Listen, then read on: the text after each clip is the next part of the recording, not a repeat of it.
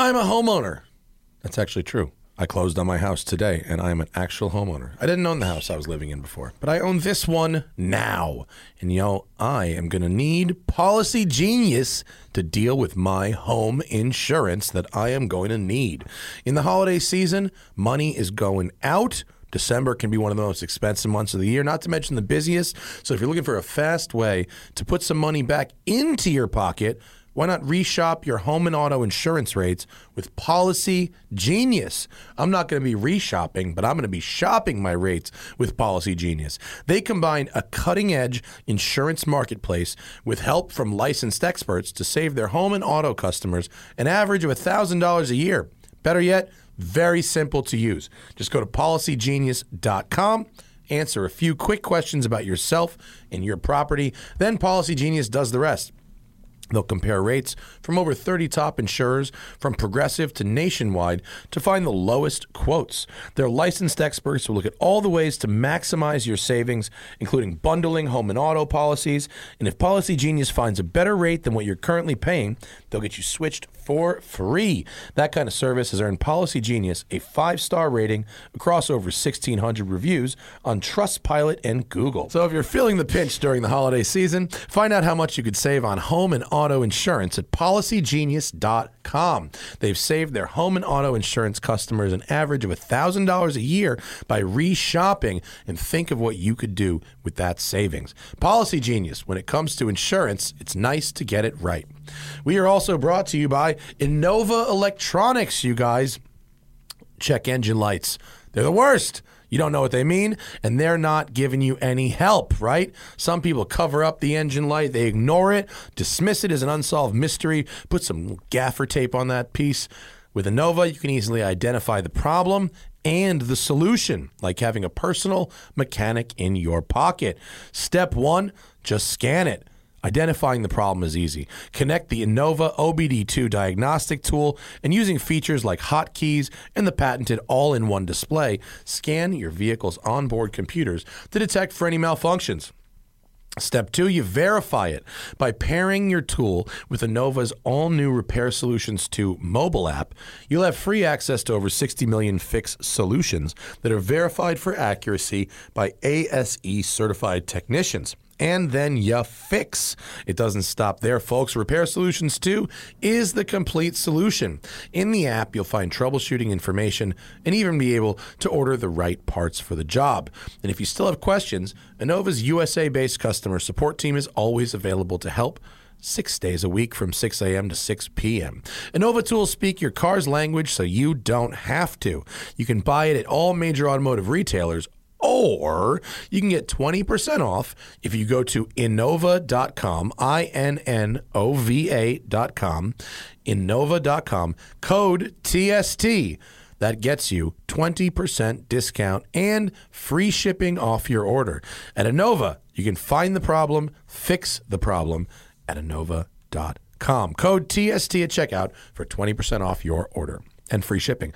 Lastly, we're brought to you by Off the Record. Off the Record is the one stop shop to get those points off of your record. Whether you've got points from a previous conviction or a new ticket, be it small or big, you are going to want to get those points off of your record because I'll tell you why. It's more than just that fine. They kind of make you want to think that you could just plead guilty and move on with your life. But then the insurance companies got you, the legal systems got you, and you are going to be paying for it for years. This is all a legal fundraising scheme to extract money from you, the commuter, right? Don't buy into the system. Get off the record in your pocket.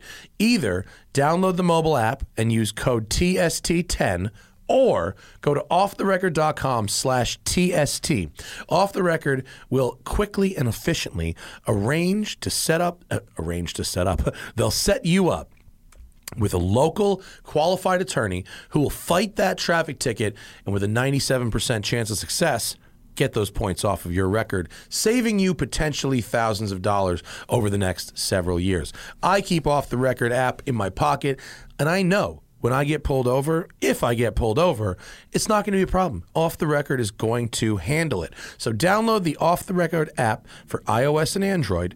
Use code TST10 within the app or offtherecord.com slash TST on the web. Get 10% off all legal services through 2023. If you sign up now, the discount is still good later. So sign up now, get it in your pocket, and you'll have that discount ready for if you need it. And if you listen to this show, odds are you will. Offtherecord.com slash TST. Alrighty, folks. On this episode of the podcast, my man David Patterson, also known as that dude in blue, is in studio. He was here when we first finished the studio, and I did a show with him, and we had some kind of an audio fail, and the whole show sounded like we were in a fucking fishbowl. It was unfortunately he actually did his best. He tried. He thought he could fix it. He tried to fix it. It just it was not listenable. I hate when shows fail and you have you have someone over and then you can't do the thing. You can't share the thing that you were going to do. So it's a little do over. He's in studio in town uh, testing some cars and he's stopping by West Side Collector Car Storage to say what's up. David Patterson on the Smoking Tire Podcast. Hello. Hi guys. Dave Patterson. What's up? Hi. I am back. You're back. Last time you Officially. were here was before we opened, and we had fishbowl audio. Yeah. Whatever the Oh, fuck it was, it was- Fishbowl it was audio terrible. and uh, like every other sound wave in Yeah. Adobe Audition was gone. So it was just this stuttery, Why terrible that? thing. I don't even remember how that happened or why that happened. It just did, No, it just did. and it never happened again since. Right? did it ever happen again? no, it didn't. I think, I, and I was out of town, so I downloaded the, the recording, and I was like, "All right, it's you know 10 p.m. I'm gonna edit the show," and I was like, Sure. "We have a problem." Yeah, it was really bad. So anyway, yeah. Well, I mean, the story Dave of my again. life is uh, the line. Wow, I've never seen this before. like, if you were to take my entire That's YouTube career, hilarious. project cars or car reviews, or you experience that too. Uh-huh. With you get the sorry bro email, like sorry bro, my transmission's done, well, can't make sorry, it to the shoot. I, am sorry, bro. Sucks, it, but it's better than like being there. not getting it and you know tapping your foot and i had i had people that uh not only did they not call ahead of time they didn't they didn't they didn't call then they didn't call later they Sure. just they just vanished off the fucking face of the earth just ghosted. just gone didn't come back at all I'm so embarrassed I didn't make it to my shoot. You know. i you know what it might have been that it might have been the So maybe it's a Just the shame. motivation or like a shame thing, but we're over here going like, oh yeah, take your time, like you're fine, figure i it mean out. yeah yeah call me we'll do it later Yeah. fine It's Yeah, not- I think it's the repeat emails that you get like say over a couple years sometimes. Where it's like my car's almost done, like it's Oh, almost done, God. it's almost done. I'm promise, and I'm over here just like just make sure it's right, it's fine. Like do you have you even have the patience to keep up with those conversations No, like I, I really appreciate people that bump. You know what I mean? Like just every now and then, as long as it's not excessive. But if it's like six months later and somebody's like, "You didn't get back to me," and I'm like, "I'm so sorry, it's buried." Oh, it's not even that. I'm, I mean the other way. I mean like where someone shows me a picture of like a, a shit box, like a fuck a car, like like I don't mean I don't mean an inexpensive car. I mean a car that you've bought as a project, Sure. but that's clearly fucked. Which they shouldn't have bought in the Which first requires place. all whatever, just the the pro. And they go, I got a project car. Do you want to drive it when it's done?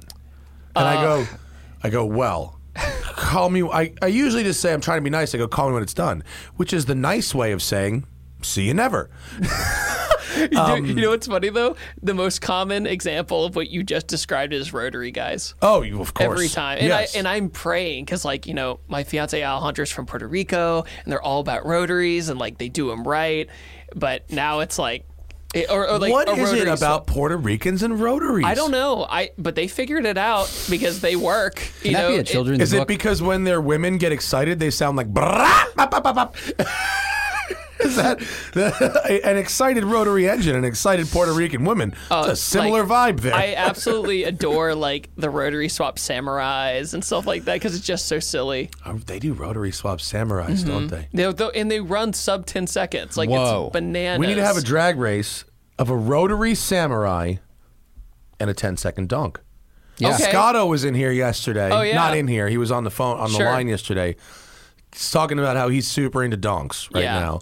And that how they now drag race them. That Yeah. this is the thing. Do you know about this? It's huge in Is this 'cause Atlanta, you're in Atlanta? This is 'cause especially. you're in Atlanta. But You're like, in the- Donkland. you know what's really interesting is the way they get around the traction issues is so fascinating. It's like they'll like custom mold their own tire sometimes Yeah. and like layer it up with extra rubber, but it, it looks like Whoa. a tire that's on a donk, right? It looks like this Charles, thin. Charles, Yeah. go go to the store. Get me about three, four hundred cans of rubber cement. We gonna make a Right. tire. Yeah. No. Like literally. Like We gonna uh, make a tire from I know a guy out in Vegas who I'm like he does this whole process just for the drag racing donks. Like it's like a three day process to make the tires like a secret radial, basically. Well, that's kind of what uh, Scotto was saying. He said these guys would basically end up with an overall wheel diameter that was very similar to what you'd find on like a Mickey Thompson, but Right. but that it would have none of the give that a, that a, uh, an eight Yeah. psi Mickey Thompson has. Yeah. And so it's like, is today the day we blow up the differential? Yeah. and Scotto last night is just texting me these videos of donk launches, just like donk drag launches. And these and th- these are like thousand horsepower 1300, 1500 convertibles Yeah. from the early 70s. twisting chassis all the day long. chassis are like fucking pretzeling down the Oh, there was one I saw in Atlanta that was getting service on, and you know, I I was just too curious. I had to like go look at it, and you know, the interior's immaculate. God Yeah. knows how much money's in the interior. And I'm like, "Ah, okay, I can kind of appreciate a few things. Like I got to see T Pain's donk and a few other things, Uh-huh. and like the craftsmanship of like the airbrushing and all that. Like I, I'm not a huge like airbrush guy, but I can appreciate how hard it is Yeah, to yeah. do. But then you look at it and you would put it on the lift and then like a subframe has like snapped or like something ridiculous like huge hazard You look at it like, oh, hydraulics, three wheel motion, huh? Yeah, They're like, yeah. nah, bro. I just I just launched it at the strip. It's Uh, now yeah. permanent. It's permanent three wheel motion now. yeah, it's all about that eighth so mile sketch. dude I remember 2012, we started following these guys on Instagram that were street racing donks, and it was like a two lane road next to fences, and we were watching how fast they were. Like, this is a nine second car. Yeah. And it doesn't, it has like the dynamic ability of it is, you know, school bus. yeah and so bad. meanwhile some poor soul in their garage is doing things like the right way and they still don't make it to nine seconds somehow I mean, you just throw enough horsepower at something, Yeah, I think right. it'll it, go. it can right? be done, yeah, but it just it seems that ride seems awful violent and terrible. That seems fun though. Imagine how hard that kick is when you launch it with no rubber there to Oh, right, to you don't have absorb that shock. i've never experienced it but i can't imagine it's Probably pleasant terrible. yeah I mean, just I mean, if you just pull up just uh, the video of of it, it it is so much more aggressive than a traditional drag car launch. yeah i feel like everything could be shaking or like just trying to hold on for dear life Big Rim Donk Racing USA on Instagram. This is what we're talking about here. We're gonna find. He's gonna find the clip. at that motor Holy setup. shit! That Look thing. at that. Look at that cutlass. Is the rear wheel What? actually on fire, or what's happening in that image there? Yeah. It's, That's, a act- on actually on fire, huh? I mean, it's real, real crazy. These I wonder how much these At cars the weigh. top comment looked like he wants some smoke. I bet you that this thing's got to weigh what you know, forty five hundred pounds. oh, it has to be a Sure. boat. Especially uh, the wheel weight. Twin turbo LS Yeah. based. That's fucking sick. You see a lot of them in Atlanta with the Hellcat motors in them. Oh, really? Mm-hmm. Wow. Well, that's in, that's interesting that they're choosing Hellcat motors. Or I- the, what's it called? The The, Elephant? elephant? Elephant, Yeah. yeah. I'm guessing that's just because they they just got a lot of room in the Yeah. engine bay, probably right, to work with. Yeah. Is there not a single fucking good quality launch video on this? Jet lag. Jet lag is the num- name of this. in number one. That's a great name for a truck. Ooh. Oh boy. Copyright. Yeah, no, we're gonna get DMCA in this bitch.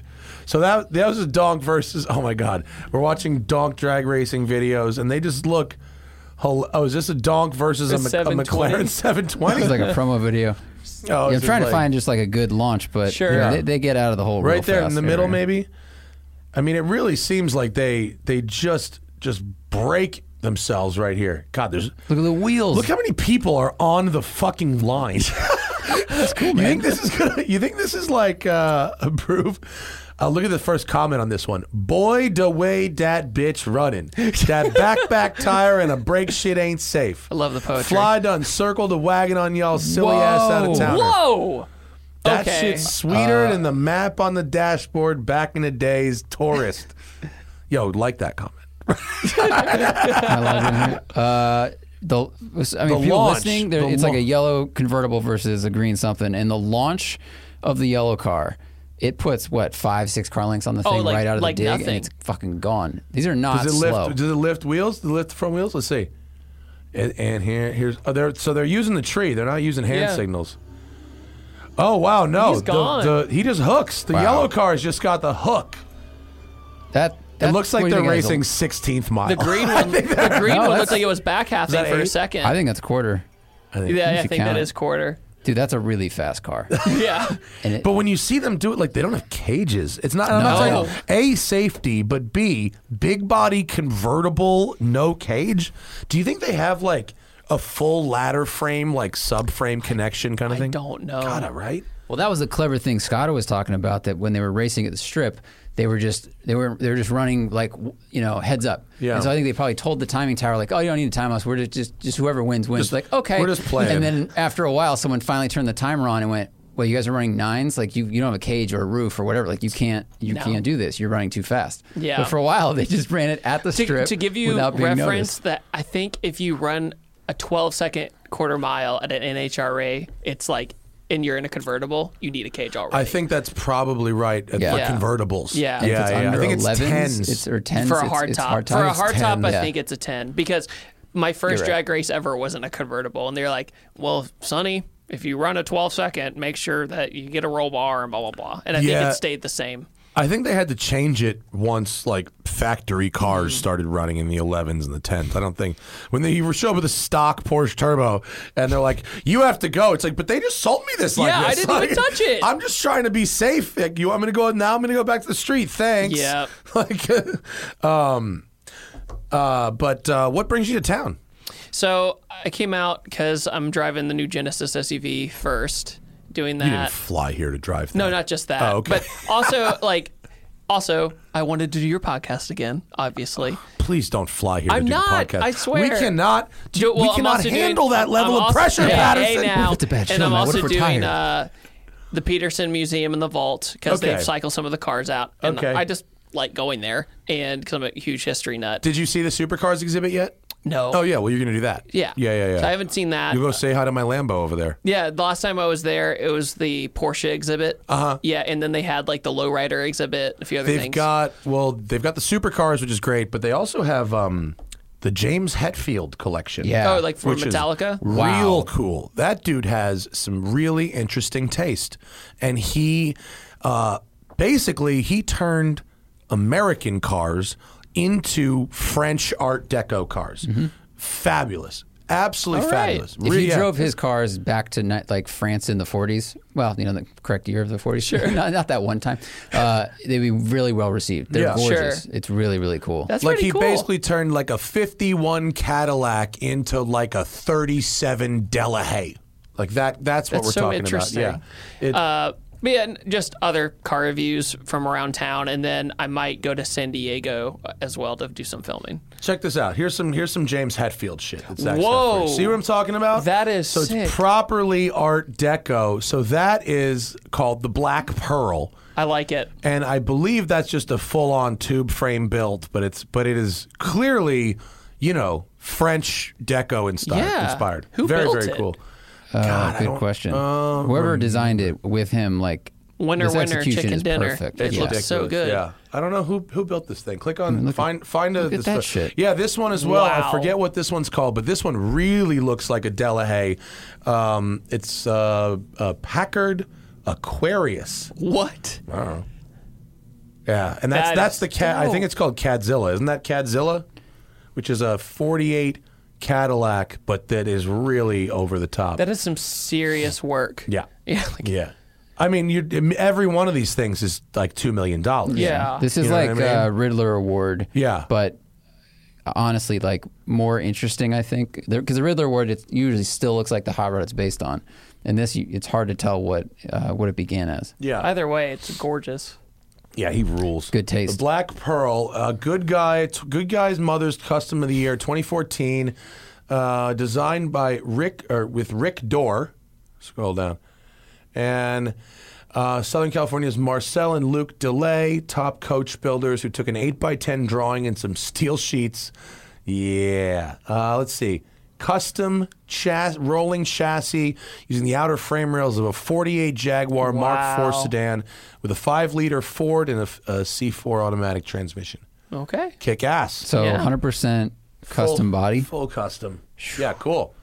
I mean, just look at the side window. Look at the shape of that. That kind of droops away toward the rear fender. Yeah. The, the main thing I looked at was the roof line. Yeah. I was Yeah. like, that is bananas. But I've never. It's hard. It's hard to find something where the bottom sill of a window follows the curve of the roof line Mm-hmm. downward because glass is normally shaped square. Yeah. Jeez, Uh, That's expensive glass. it's very expensive. The homie Doug came by yesterday with a Bizzarrini that has see. had a really expensive looking windshield. It's on the gram from what the fuck? Refresh that. Yeah. That's that's unrefreshed Instagram. There it is. Look at that blue thing. Ooh. Look at the the front and rear windows Wow. of this car are so wrapped around that they I mean, I don't even know what the fuck it would cost to replace those windows. it would uh, cost a I fortune. don't like think. It's funny. Like I don't even want to think about that. I hopped in this thing and, and just gave it a little. It's interesting because this is this is a homologation car, right? Sure. This is the street version of a homologation race car, and um, it's got a, a Corvette 327 in it, but with the Weber carbs, like Yeah. a, like a European car would have. Sure. And it's like cammed differently. Ooh. It has really tight throttle response, and it fucking has this like a Yeah. real snappy, revy. Um, it, it, it sounds uh, like a Maserati V8 or something. Is it a four, was it four carbs or eight? uh, I believe it has four double double Got it. pumpers or four. What do you? I mean, what do you call those? Where it's like it's got eight trumpets, but it's four, carburetors. Four like dual Webers or something dual like that. dual. I'm gonna get fucking hosed for not knowing what that is, but you know what I'm talking about, right? Can't know everything. That's Okay, so Peterson, what else is on the on the roster? Um, I go down to San Diego and film some more car reviews there because I've never filmed there. Do it's that all too. Yeah. Make sure you out. go find like good roads though. Yeah. Yeah. I don't know that area that well, so I'll figure it out. Palomar. Palomar? Palomar Okay. That's Sweet. where there are good roads. I stayed at Coronado like ten years ago. That was kind of Coronado's dope. Yeah, very it's pretty nice. cool. San Diego's lovely. It's nice. good place. I like it. It was funny though. I remember when I was like 17, I was down there skimboarding on that beach near Coronado, Mm-hmm. and like right next to me were like the Navy SEALs getting just hammered. You know, it's Wait, hammered of- drunk? no, no, no, no, no. I'm sorry. Oh, training. Fr- training. Oh, Let me rephrase. Uh, You and I use the word hammered. yeah, my bad. Well, I guess when I think of that, the way you know they turn them around and they psychologically mess with them with the waves hitting them and everything. A friend of mine named James went through BUD/S. And Oh, do they just make them stand there in the waves and Sit, just take wa- take take waves it. from the back? Yeah. Oh yeah. Yeah. It That was would like I'm having this great vacation, and they're just eating it right there. but sucks. But I mean, it's you know crazy failure dropout rate. I mean, you would sure. just in the span of like three days I was there, the, the group would get smaller and smaller. Oh, and that's interesting. Yeah. You have to like talk shit from the beach too. they should really encourage taunting. Oh, that's No. well. That well, what was interesting is my buddy James, who did BUD/S for the seals and everything. He was talking about how they come out and be like, "Who wants free coffee and donuts?" and like, If, if you quit, you yeah, get free yeah, coffee yeah, and and donuts. you're done. There's a lot of Yeah. psychological trickery. Mm-hmm. Yeah, yeah. But it's pretty interesting. But yeah, I haven't been there since. Been a long time. Fuck those people. Just kidding. Free Wait, which coffee people? and donuts Oh. for quitting. They're fucking mean. They're Fuck not you, making drill an sergeant. inspirational movie about that Yeah. guy. I saw GI Jane. I know how this shit works. They're very mean. Listen to Jocko Willink's podcast. He's like, "Oh, the tricks they play." Yeah. You hear him Oh, Bud's like, yeah. Ooh, it's it's good. that guy is like I couldn't imagine like trying to work out with that guy. I'd die. Yeah. You, Oh, you I would. that I've heard of that guy. That's the guy who great. like the guy wrote the book about fucking training with him. Mm-hmm. Isn't that him I'm talking about? I mean, he's a former naval Navy SEAL instructor and Navy SEAL. Friends with Joe Rogan. Right, but Yeah. there's a Great dude who's like a nobody who wrote a book. No, book. you're thinking of um, David uh, Goggins. Goggins. Oh, okay. Yeah, who was also went to this Navy. Same kinda shit. And he shit, like right? Ran a hundred mile marathon. Like he came from 300 pounds to like now I will outwork out anyone, Mm-hmm. including probably Jocko Willink, which is a, a tight race. Got it. Got it. These are the things I learned These are on the flights. things. What are you driving in San Diego? Uh, might drive some of TJ stuff. Oh, Yeah. right. Do all those. Got to do the How many YouTube cars does that guy crossovers. I don't even know. So many. I've lost count. So many. It's so funny. I remember when we first met, I was like, "Hey Matt, have you ever heard of this channel or that?" And you're like, "When you finally grow, David, you're not gonna have time to watch all the other YouTube channels." I'm like, Appar- you know what I learned? That's just me. Other No, people I- watch. Do you not watch other people's I, videos not, anymore? you know what's funny? If I do watch YouTube, it's not automotive. Yeah. I watch other stuff that like interests me that I can't post about, you know, or wouldn't post about. It's like history videos and movie videos because I Uh-huh. went to film school and did all that, and so I'm still into movies and TV and film. But like as soon as I like post anything about movies or anything on Twitter, they're like, "Where's the car stuff? Yeah. Don't care."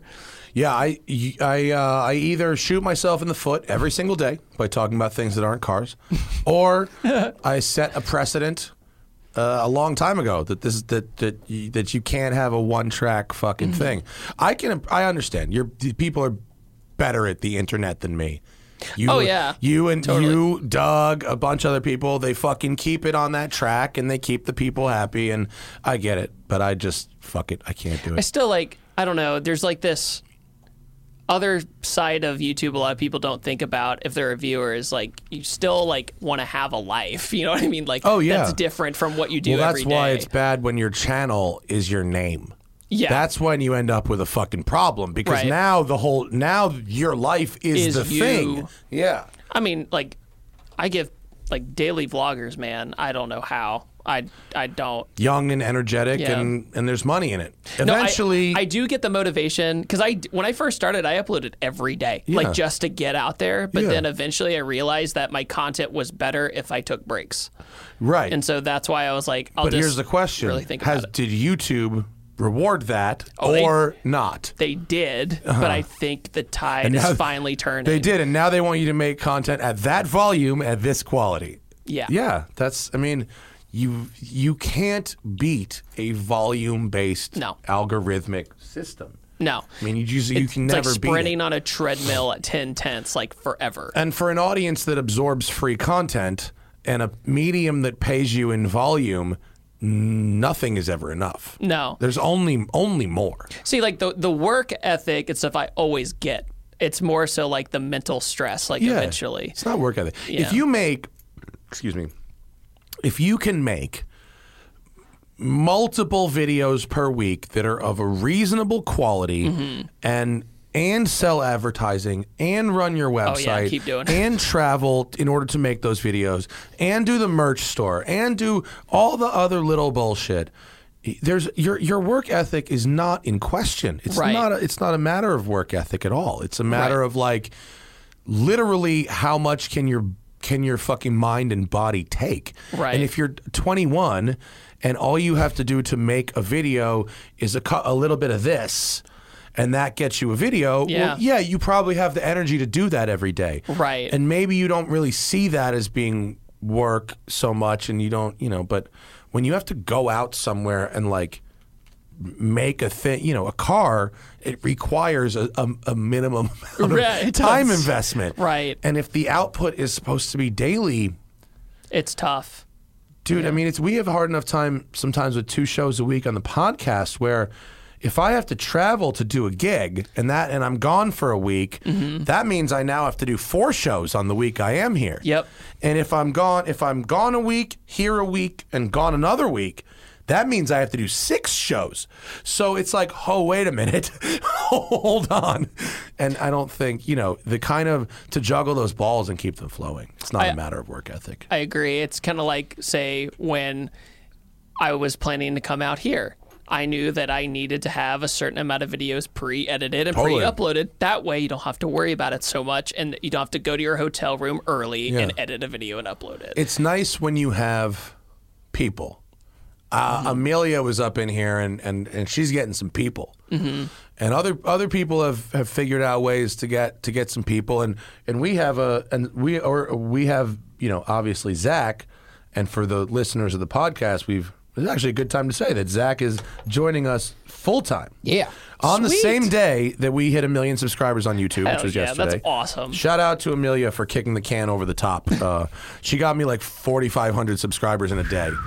Because she came in here and, and I made a video in the place and she showed My, look at my play button. You see how fucking old that is? They I have the same one. You have that I one? have it- yeah. That's like the 2011 play button. Yeah. It's a long time They kept ago. that one a long time. but they Uh, don't make them like that now. No, it's now like the they're silver fucking one. It's dope. nice. Yeah, the silver one. for one's- 100k, it's nice. silver one is sick. Yeah, and it looks like way more symmetrical, right? If you get the silver and the gold Right. one. But honestly, I kind of like that I have that one. And then the gold one is yeah, bigger. Yeah, it's like, oh look, like it took time and effort. yeah, that one was that made way. by an intern. Yeah, for Obviously.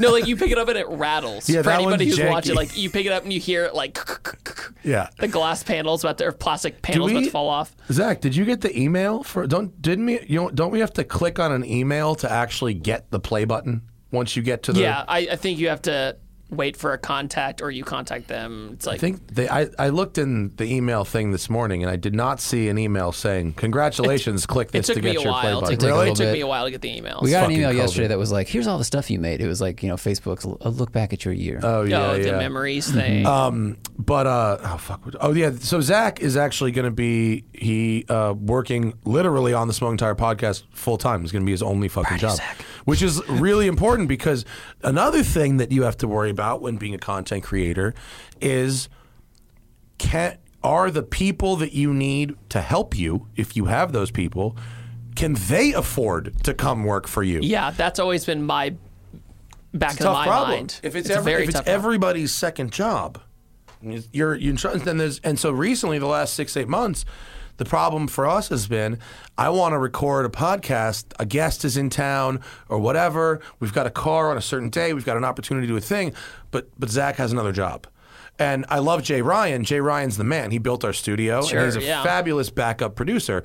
But let's face it, he's no Zack. And Zack is irreplaceable and uh, and so uh, and so being able to have him here with us uh, permanently is fucking Yeah, it's epic. amazing. I think that's awesome. Super and, epic. And you have somebody that's reliable is going to come in, and you've been with the Smoking Tire for so long, so you understand all the ins and outs. So I trust good, zero other people. right? like there, are, there are no other humans that I would trust with that job. yeah, we've been Like, doing this since 09. Yeah. like you moved to LA, and I think I've we met like three months later. It was or yeah, like it was not even not even half a year later. if you want to talk about long time ago, the first video I saw with Zack was the Stasis R8. Oh yeah, VF the- the Engineering and one Stasis, that the you red were one. mobbing in. Oh yeah, Yeah, That was you were real fast. moving in that video. Is that uh, Wait, were you driving that video? Yeah, oh, that was, was- was it 2011? I both of you guys drove Both it. of us think. drove in it, maybe. Yeah. Okay. Oh, yeah. Because I think you told me that you did some driving, and some of the GoPro footage was you driving. Oh, oh, that Oh, oh, Zack right. wasn't Yeah. on camera, Right. but he definitely got some seat That makes time. more sense. because That when sounds right. footage looks fast on a GoPro, that Yeah. you're going fast. That was when we learned about supercharged R8s being very Oh good. my gosh, that was they're so great. There's a lot of value in a stick shift 2012 or 13 ones. R8 If I with, could, a, I with a would. blower on it. Yeah, they're you white could. with carbon blades. Still looks Oh, good. good. Money's that for a cheap, long, bro. long time. Finance it out. You That's got a true. you got a full time job now, son. I, I mean, I had full time jobs. I just didn't want to finance the anything. smoking tire You're can hired, extend buy you a line of credit, a very low rate. Four point two, hard asset. Sounds Yeah, like right. hanging out with Ed great. from VINwiki. Oh my god, I, I stopped by there to do uh, Some stories. some stories. How many I did you do? How many did you do? I usually do like five or six every time I go there. Oh, you, you go a lot. You Yeah. guys, oh, you live like up the street from here. Forty-five minutes. Yeah, it's yeah. worth it. I did 12.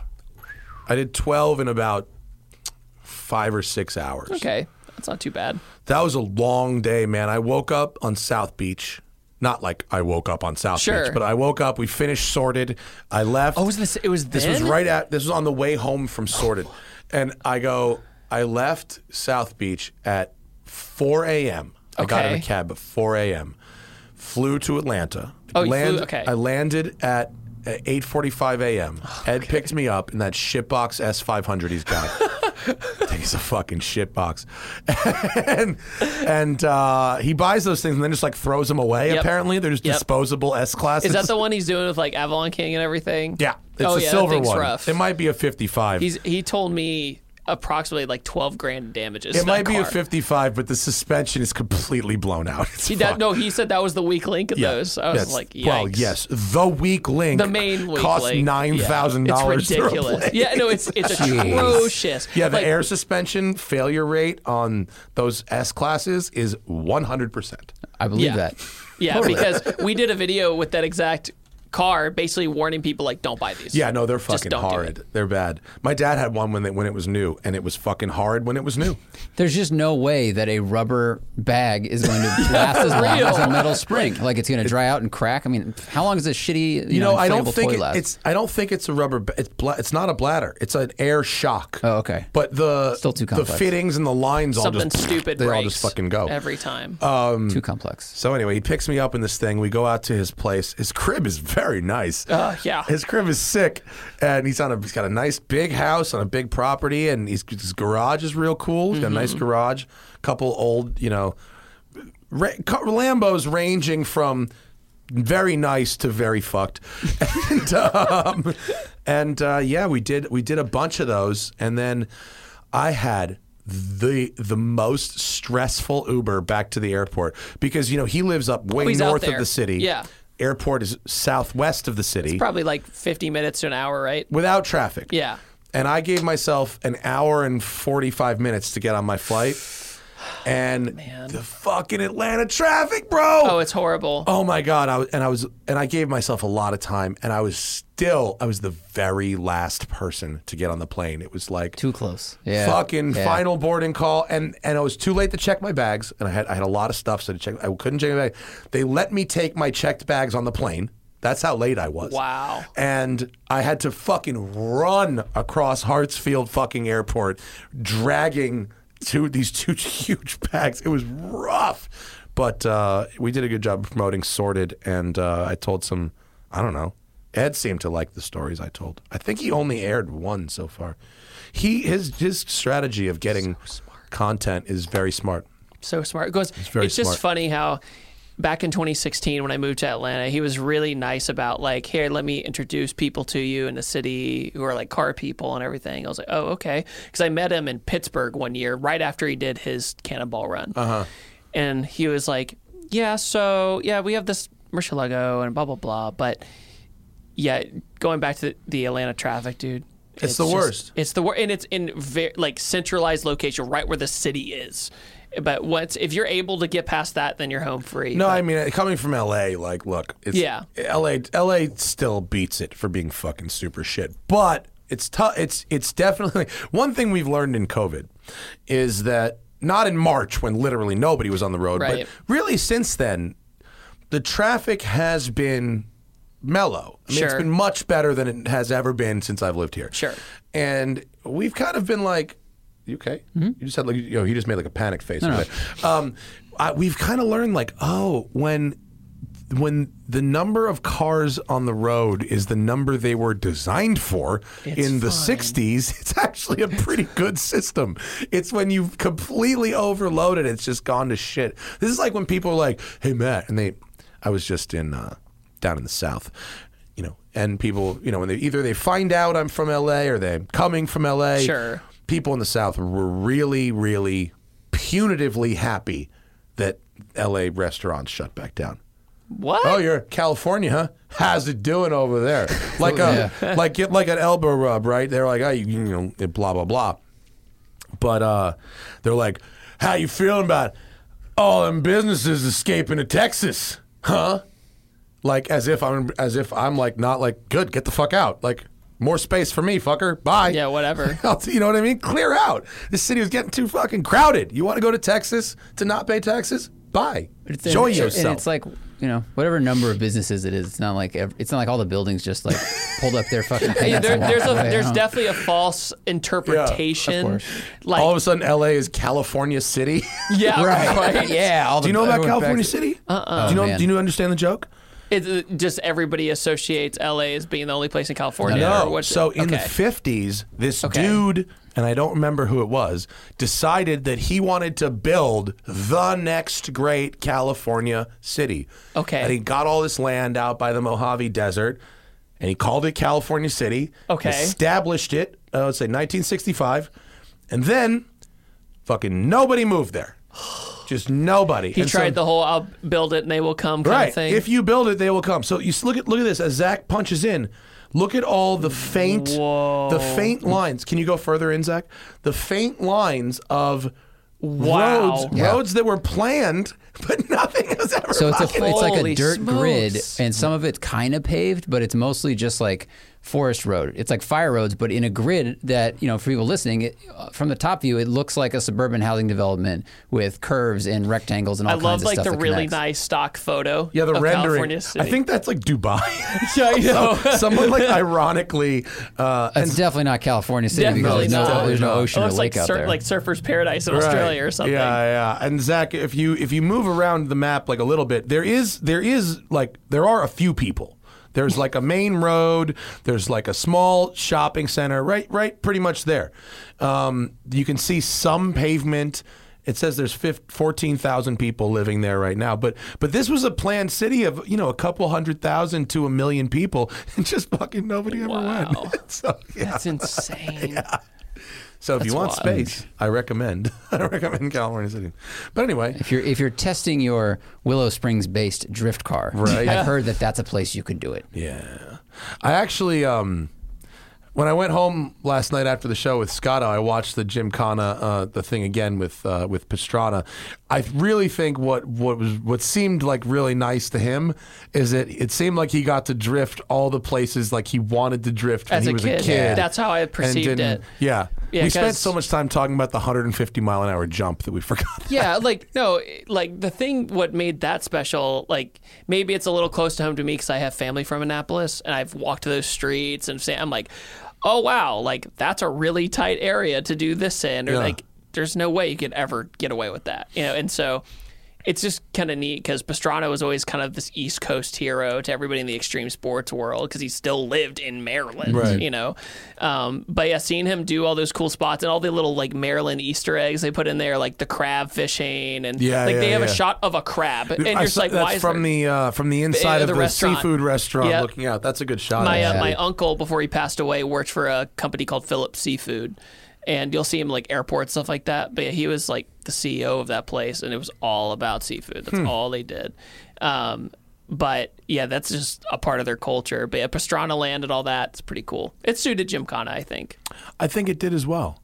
And I think it opened the door for basically any other driver to do their own. to make it like a series rather Right. than just like all the pressure being on Ken and everybody else. Well, yeah, I mean, you have to figure out how, just like you and I, how do you expand a business beyond yourself? Right. You and I don't have the pull to do that. And even if Ken only did one or two or three Gymkhana Sure. films, he probably couldn't do that. But once you make 10 and they go, okay, this is now like a thing. Did you watch the Gymkhana series on Amazon? The the Oh, yeah. behind the BTS, yeah, I the actually behind the scenes. liked I thought it was very good. It was great. I heard, you know, people that were not in our industry, I got kind of conflicting opinions Sure. on. Some people were like, eh, I don't It's know. It's over dramatic. Or, Yeah, and, and some people were like, I don't really give a shit. But as as someone who's in the industry, I found it to be very, very Just we get it. I mean, uh, like the Cosworth, especially that episode where they're in the Firestone Oh, and they just factory. blow up. dude. Like motor blows up, the wheel spark thing isn't working. They Right. they run into a pillar. They There's have to redo the body work. I'm just like, dude, I feel for you. If Yeah. you like the Gymkhana content, I think you'd really like the series. And if you work in production also, then you'll really, Really like it get because it. you Yeah. feel it way too much. Because it's shot literally like a movie. I mean, is. It's just way inside baseball. I think because I watched it with Hannah and she didn't really she didn't really get it, but she doesn't really give a shit about production. I think if you do, then you think it's the coolest thing ever. Yeah, yeah, I think so too. Because I asked a few people outside of the industry too, and they're like, "Yeah, I guess it was cool." Yeah. I'm like, You got to be us. you got to be kind of like a car nerdy kind of. But Oh, like yeah. in the same way that like you know someone else who does what we do, like Yuri and Jacob, or or one of these guys, like we're not fu- we're not watching their videos. Like they might have some, they might use a couple like awesome shots that a regular person would be like, wow, they fucking really. But we're like, we're not we're not watching that. You know what I mean? But what will we watch? Well, we want to watch how they because you know I don't know about you, but I don't like to watch people do something that I could be doing myself. No, that's. I think that goes back to what I was saying earlier. Like I like watching other types of content because Right. I don't do that. I like watching people do things I can't do. Right. And so, but if I'm watching someone do something that I feel like I could do, but maybe not at that level, I Mm-hmm. f I I, do find it interesting. Yeah, because it's just like, okay, I can at least understand their process Right. and everything. Maybe I won't do it, but at least I understand how it all works. Yeah, and you and it and it makes it a little more uh a little more relatable when you go, okay, these are imperfect humans and imperfect machines behind all this kind of stuff. That- Exactly. Because I think a lot of people, from the outside perspective, for say Gymkhana, eh, they go, "Oh yeah, it's this guy doing donuts and whatever," Mm-hmm. and they move on with their day. But they don't think about the permits and the permission and trying to keep cameramen safe on the side of cliffs Yeah. and like, especially the China one they put on YouTube. They didn't put it on Amazon. They did a Climbkhana. Mm-hmm. one that that one was wild too, but. They're filming you know, with a forty thousand dollar body camera, and he's got to try. He's going up these stairs that are super steep, and like I f- sweating because like an ARRI Alexa holding that and going that high up. I'm like, I'm good. No thanks. I just don't- watched the. Uh, I like those ESPN thirty for thirties. Yeah. Oh, yeah, those are great. They're awesome. Yeah, you know, I'm not I'm not that into sports sports guy. uh, but I like I'm, I like a good story. Yeah. You know, and I I just watched some of them are fucking amazing, and I just watched on the plane the inside the XFL. Yeah. The with oh, Vince the other, McMahon, the, the other, other football we- NFL, yeah. Need to watch where that. they let them put whatever they want on their jerseys, and they're like, "Get in with it, get in with, uh, get the cameras in the girls' locker room, get the camera in the locker room." Vince is like, "This is the XFL." It was like the WWE because they Yeah. owned it, didn't they? Yeah, it's the same. Yeah, it was, like the same WWE kind of thing. Football. And uh, oh wait, where are we going with this? Uh, behind the scene. Oh yeah, the camera thing.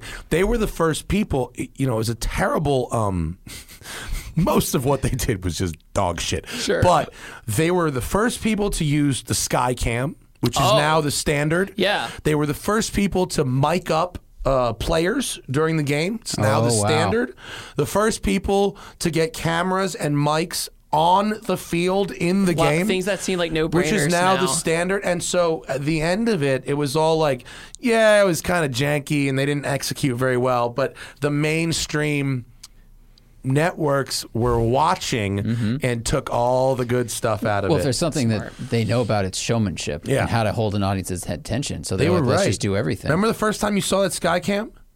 no, I mean, but yeah. I, I didn't watch the XFL. Well, I, I the first time I saw it was not XFL. The first time I saw it was at a, at a, at a fucking Eagles game. Actually, now that I think about it, in hindsight, it the Eagles game that I was at was the opening of Lincoln Financial Field, their stadium. Sure. I happened to just get tickets because I was in college then. It was like a thing that we all did, and it was the year after the XFL went under. Oh, okay. And I didn't even see it on TV. I was at the stadium and I saw the fucking cable camera. cam. And I was like, what the fuck is that?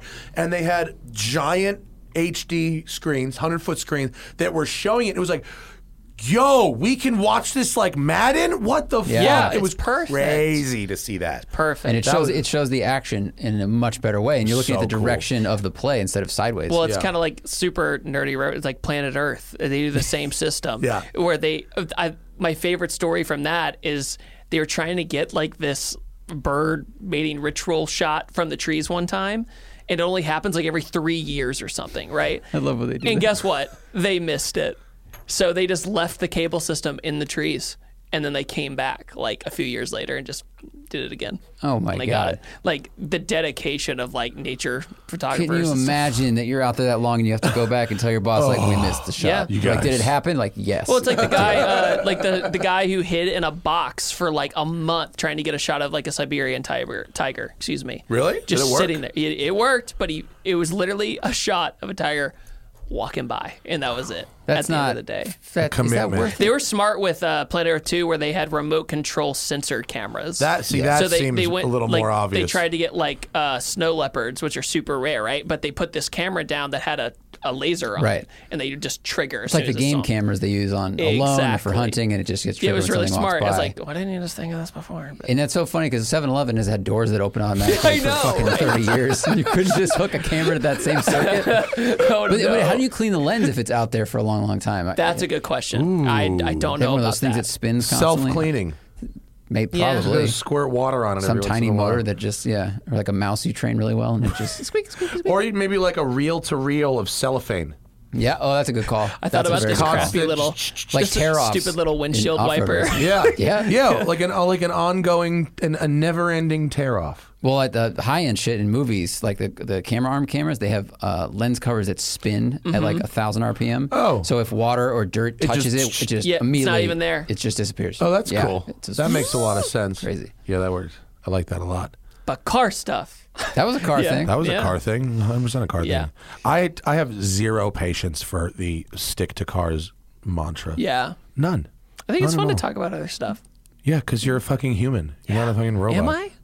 Well, you're Not- not. but like, You're a content machine. someone is. Um, driving anything good recently? That you want to that you want to go over? Mm. Relive? Uh, I wouldn't, Fast donk? I wouldn't say.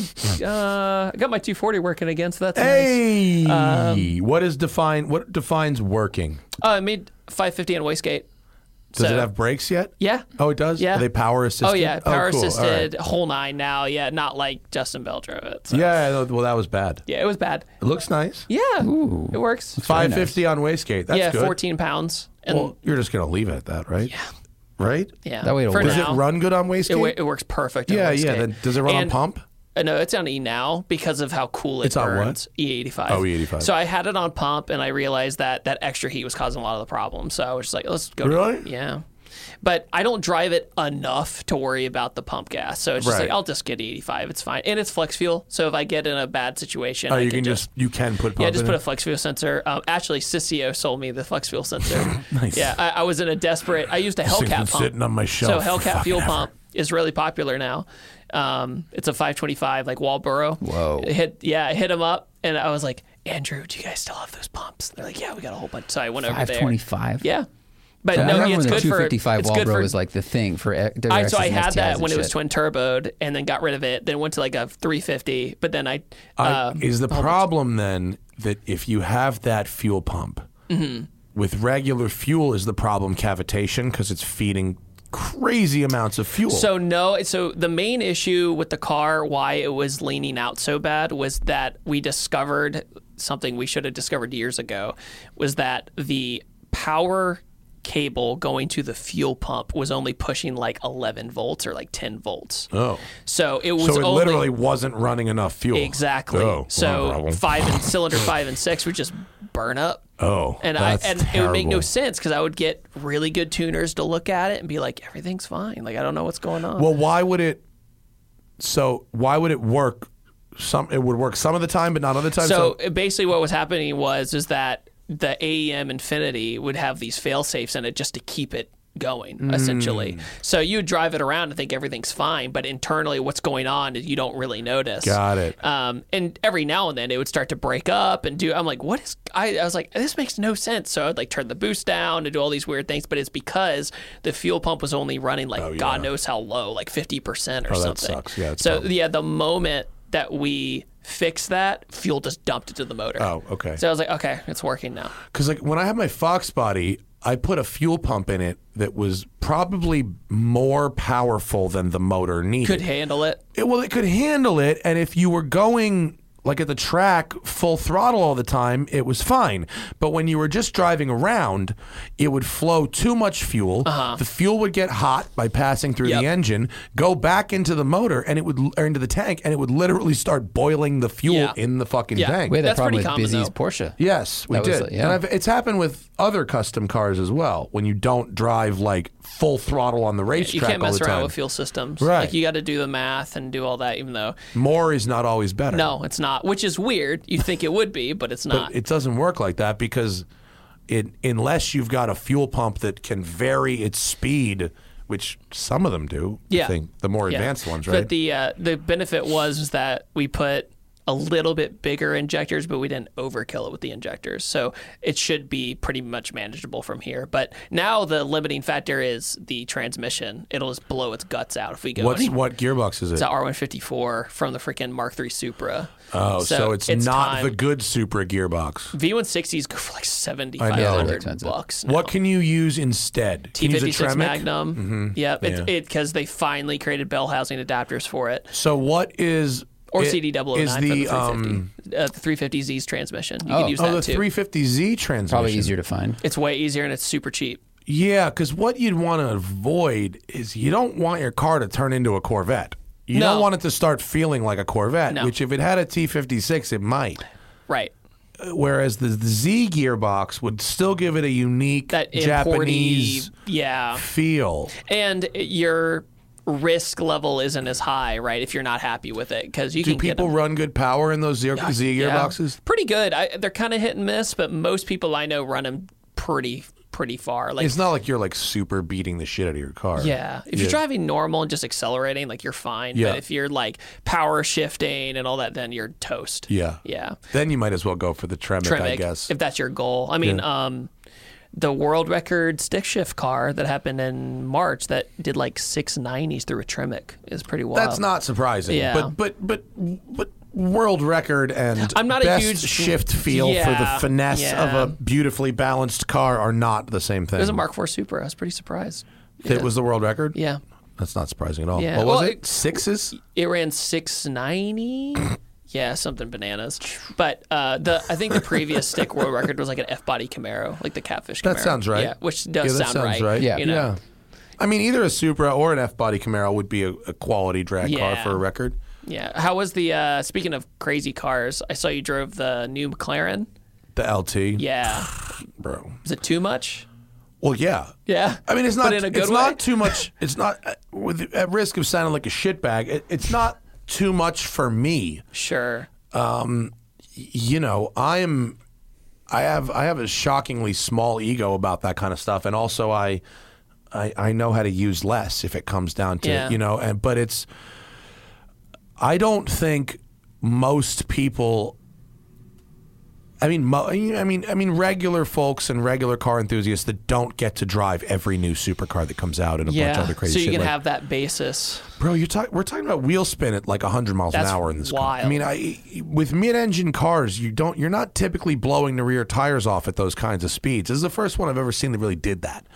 Um, and, And, even the 720 is a pretty crazy car. So the like, 720 is insane. yeah. already insane. And so you've you've started with insane, narrowed the focus to only insane, and leaned into it. And so what you end up with is the first modern supercar I've driven that actually doesn't like to be driven at low speeds very well. Right. It's real vibraty and clunky at low speeds. It's like not great.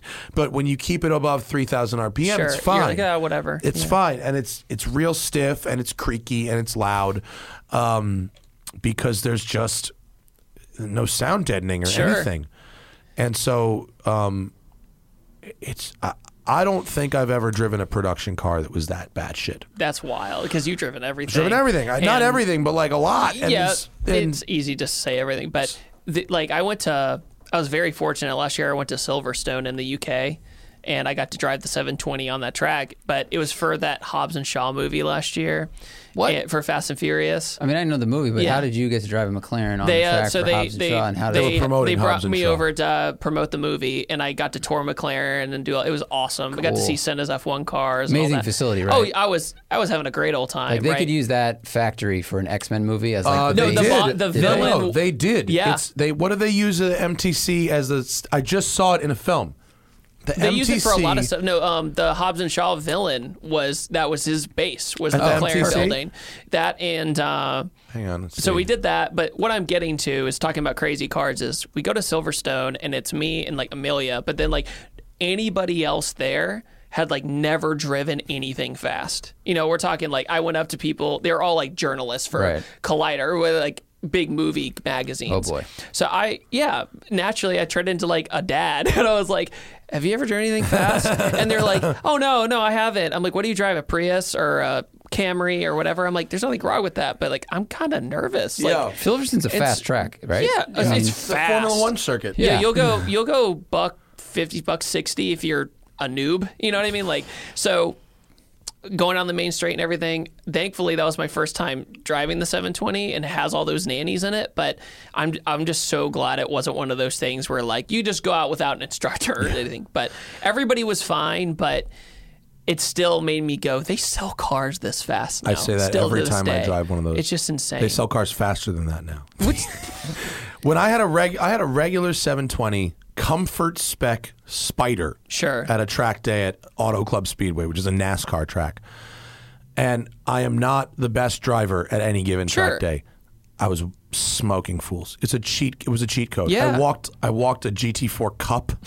I, I walked like I walked GT3 RSs like they were standing still. Wow. I mean, it's ridiculous. It was ridiculous. And so to to and and also by the way, that car, the 720, doesn't. It uses a regular P Zero tire, not even a Yeah, Corsa. which- regular comfort seats. And you put it in comfort mode, and it's basically a Rolls Royce Phantom. Sure. driving. It's the most comfortable car you could drive. Yeah, and, and I've so, never uh, driven one on the street, but even on track, I was Butter. like, it's tame. Like Buttery it's really interesting. And so, uh, but yeah, 765 LT is as crazy a street car as you can buy today. I drove the GT500 on track recently isn't at Charlotte. It was awesome. At is Charlotte a NASCAR circuit? Yeah, it's a Roval. Oh, I got is to it? do the Is it cool? Yeah, Is it a good? uh, It was can, fun. Zack, can you pull up the the track map of that Charlotte Motor Speedway? It's it's not like Roval? super complicated, but yeah, it was just fun. And I, you know, I've driven one on the street that made like 930 or something crazy. a brand new one. A brand new one. Cat delete 85 and fuel system, and that was pretty much it. And he made 930. Oh, pulley Wow. too. That was it. Was it better? Uh, it was fast, Yeah, but but did it I- make I a didn't- difference? I didn't really get to see like the cornering and all that in it, you know. So when I got to drive it on track, that's when I was actually more impressed by the car. Oh, that is a nice. You really use basically all of the, The whole of the track. See, that's cool. They don't they don't cut off half the track for you there, do they? You really, really use all the track. That's Daytona's like that nice. too, right? Yeah, You Yeah. Daytona the way used through most of it. Start finish, then you I turn remember doing back. Daytona in my 240. That was nuts. like in that tin can going around that. That's bank. when you're really going to learn. Did I figure? Did I sort my car or not? This- Oh, yeah. You know, you're sitting there going, "Did I? Am I supposed to do this? Do I know how to wrench? I'm about Well, to Yeah. we did the uh, you know we did the final for sorted at uh, at Miami um, Miami Homestead. Homestead. Okay. which is an which is a NASCAR circuit, and we used the infield and we used the both banked corners, and you know Tanner was doing the driving and he's an expert, and Tanner was going, you know, listen, you know, what's going to happen with these cars, you know, with with between the the, the, the horsepower, the downforce, the the banking, have these wheels been torqued properly? Yeah. You know, honest questions. yeah, very, honest real, questions. serious And so in in in uh, the case of basically all all the cars, he was not able to go as fast as you'd think they might Mm-hmm. be able to. You know, if a NASCAR is going to handle 170 or 175 through that banking. uh, These street cars, even with all the power, could probably only take it at around 120 or 125 Mm-hmm. wow. um, because of the of the, the lateral forces on street tires and, and stuff like that. you know? We were doing at the GT500 experience. we're doing like 160 around the bank, and it's just like it's just weird being in what I, I call it air quotes now a Mustang because Yeah. it feels I. It's so hard to describe to people how different the S550 feels to the GT500. Like well, it's like a com- with the gearbox, so especially. The, like the uh, the power actually makes it to the ground. Yeah. you don't feel like you're you don't feel like horses are Mm-hmm. escaping through the shifter.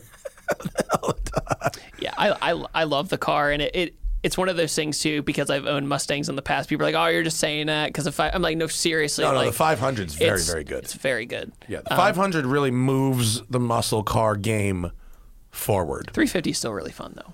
Oh yeah, Yeah, I saw your video the other Yeah, day. Yeah, nothing wrong with a 350. 350 is fucking great. And the normal ones are going down in price finally, so Yeah. people can actually try it out. But I'll tell you what was a little different this this time when I had the R, when I had which I drove in 2016 and fell in love with it. Mm-hmm. Yeah. It was very very good this time. However, I really got more sensitive to the tram lining from the Yeah. and the darty front end. You know, it the things that make it handle so well when the tarmac is good. You really get into a fighting match with it if it's if it's Mm-hmm. you not do. good. I did it at. I drove the 350 the first time at. They keep changing the name, but is it Miller Motorsports Park in Utah now? yeah, it's like a it's like now it's like Ford something Whatever. something. yeah, but it's yeah, where they yeah. had the uh, the Octane Academy and all track. that. It was great. What do they but call it? What are they I did calling it so many laps on that track. But yeah, like there's a few divots in that on that track, and your tire would go yunk and go over a little bit, and you're like, okay, but it's like I think you described it pretty well. Like when It's you're on the Utah Motorsports Campus now. That's a terrible it's in a name. town called with, that starts with a T. I can never pronounce it. Uh, it's- Tulele or Tool Uh, or Tool- Toleil? Tool? T O. Oh my God. it's right outside of Park City. T O O E. It's a what the fuck is the name of that town? To to T It's just like a charming little town. To L A. Yeah. Is that it? Is that to think, L I think so. Okay, I'm what's the so sorry, Is there a anybody from Utah. pronunciation on the wiki? How do you pronounce it? To to Tuwilla. Really? It's pronounced Tuwilla? Get the fuck out of here. Do you remember uh, TJ Fry? The, Yeah, yeah, yeah. He was my instructor that day. Oh, Great- really? great Yeah. guy. Oh, TJ I love Fry that guy. rules. He's so good. He lives his best life in an RV now, I think, and just He just moved uh, north out of Bozeman to a new house, like in okay, further sweet. Because he was living in an RV for like a year or two. Yeah, that RV life. Yeah, in It's very Montana. tempting. It's probably cold. yeah. gotta be but so it's gotta be Get cold. into it though. It's got to be freezing, right? The RV life in winter. I probably mean you need a heater In You- you need, like, Montana? hard, you need like a hard line to power or something because Yeah. yeah, because the insulation of an RV is not great. So heater and clothing. But, yeah, you, you know. need to be on full full shore power the whole yeah, time. they were. They, sure. they, you like winterize the RV, so it's like it's on stands or whatever, and Yeah. it's just like in uh, a yard or something like that. yeah. I finally, I've ridden it a mil- million times, but I finally drove. We're in Atlanta a month ago, and The first time. Yeah, that Get was my outta first here. time, You've been on there for years. yeah, I know. What'd you drive it in? Uh, stage three Roush. It was for Skip Barber. Oh, Yeah, it was. these are fucking junk, aren't After they? you drive the GT5, you're like, God dang, dude. And like, it makes a weird sound. You want to go? You took everything about the Mustang and modified the wrong things. you, it's not just that they did a bad job improving things; it's that they they tried to improve the wrong things. It just, uh, it, yeah. I, I was like, I should have done that in the reverse order. You know, The yeah, if you've driven a Shelby, you will not be happy with that. Roush car. No, that the uh, every I don't know why they keep giving me cars. I keep taking them and testing them, but th- those Roush cars are just you know, for a company that associates themselves with the factory and that you can buy in the dealers, those are not good packages. what do you think about the Mach One coming out? Isn't it the Shelby gearbox? It's a Tremec. It is. It, but it's it's not the uh, the auto gearbox that's in the 500. No, no, It- it's the Tremec manual Yeah, the that the T56. GT350 gets Yeah. with the bullet engine, yeah, right? Isn't that basically it? Yeah. That's it, right? Yeah. They're doing like 480 horsepower. Yeah. Handling pack. Is this sort of a? Is this a one LE? It's kinda- This is the yeah. one LE, That's right? I I It's I a- it's kind of see it as like remember like the 13 Boss 302. Yeah. Like that's kind of how I look at it. Uh. but That was a great I car. This is know better than the PP2 or whatever. they say it's better than PP2, but I, I did a video on it, and a few few guys from Ford were not happy what I had to say. They're like, it's better than a new Boss 302. But apparently, there's more to it than just the gearbox and just that. But No, Well, the I think gearbox it has is a big deal. It is a it big does deal. revised suspension. I don't and like the like, it, like it's the their MT82 's track garbage. pack three kind of. It's their GT3 RS, but it's it's, it's going to come in below, uh, you know, the GT350R. It's cheaper Well, than that. It's replacing the 350s in general. Right. So, So, it's a little It's- cheaper than the R. but it's not a Voodoo lot. engine. No. No. Yeah. And that's, where I'm like, that's Well, a- yeah. But I don't think they want to um, continue warranting those engines. Right.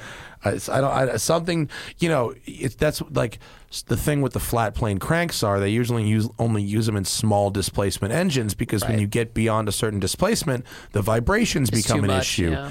and so that's that is one of the things that those engines in production have had issues with. yeah, And so- especially the first two years. Yeah. Uh, after that, they did do some refinements, and you don't see it as often. You don't see the the, failure the often. reliability. Yeah. I haven't really heard about them. People regurgitate the 16, 17 problems a lot, but I don't hear a lot about the 1920s having Yeah, uh, problems. No, uh, go, I know we've gone down the, the blue oval path, but I finally drove the Ford GT though.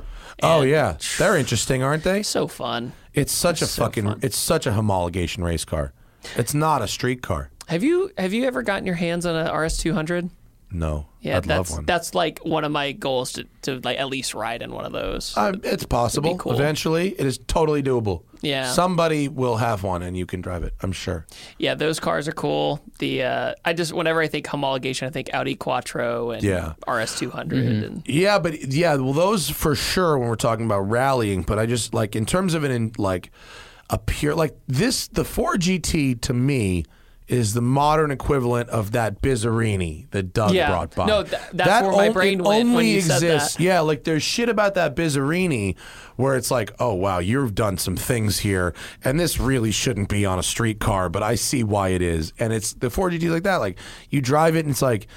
Why do I hear every pebble hitting the inside of the tub? see, You know I'm I- smiling while that's happening. I'm like, sweet, it, it's doing what it was supposed to Well, do. it's, that's race car Yeah. shit, and if and so if you are if you're in mentally going, yeah, homologation race car, Yeah. then you're in the right place. But the but you drove the old one, right?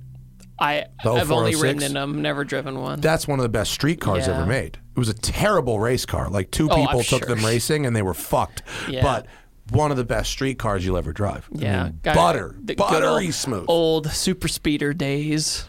Dude, that was well. That was when me and Rob used to fuck with the rental, the red one from Super That's what I Speeders. think of when was I the think of that rental car at Gotham?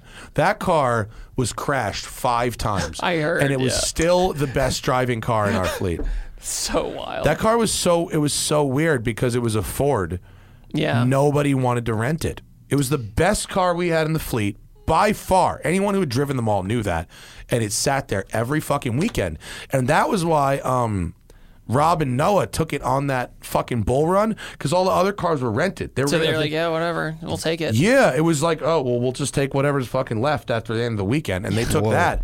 And it was the best car ever. But fucking customers, any customer that had that thing when it first started to rain Mm-hmm. would come into contact with a stationary object.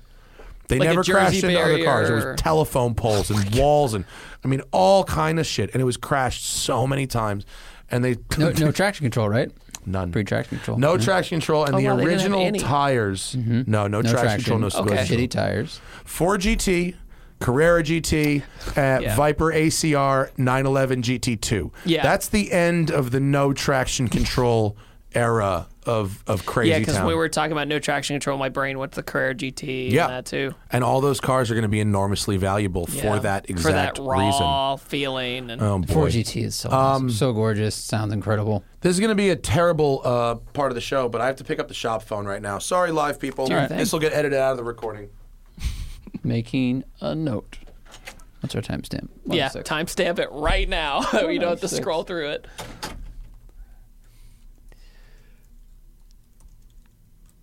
I drove a 93 Viper in January, like the first one. Holy crap. And the one with like no door handles and everything else. like you look at it, you're like, this is a bathtub, like with a V10 in it. It's just, Was it fun though? I mean, It how was did it fun. feel?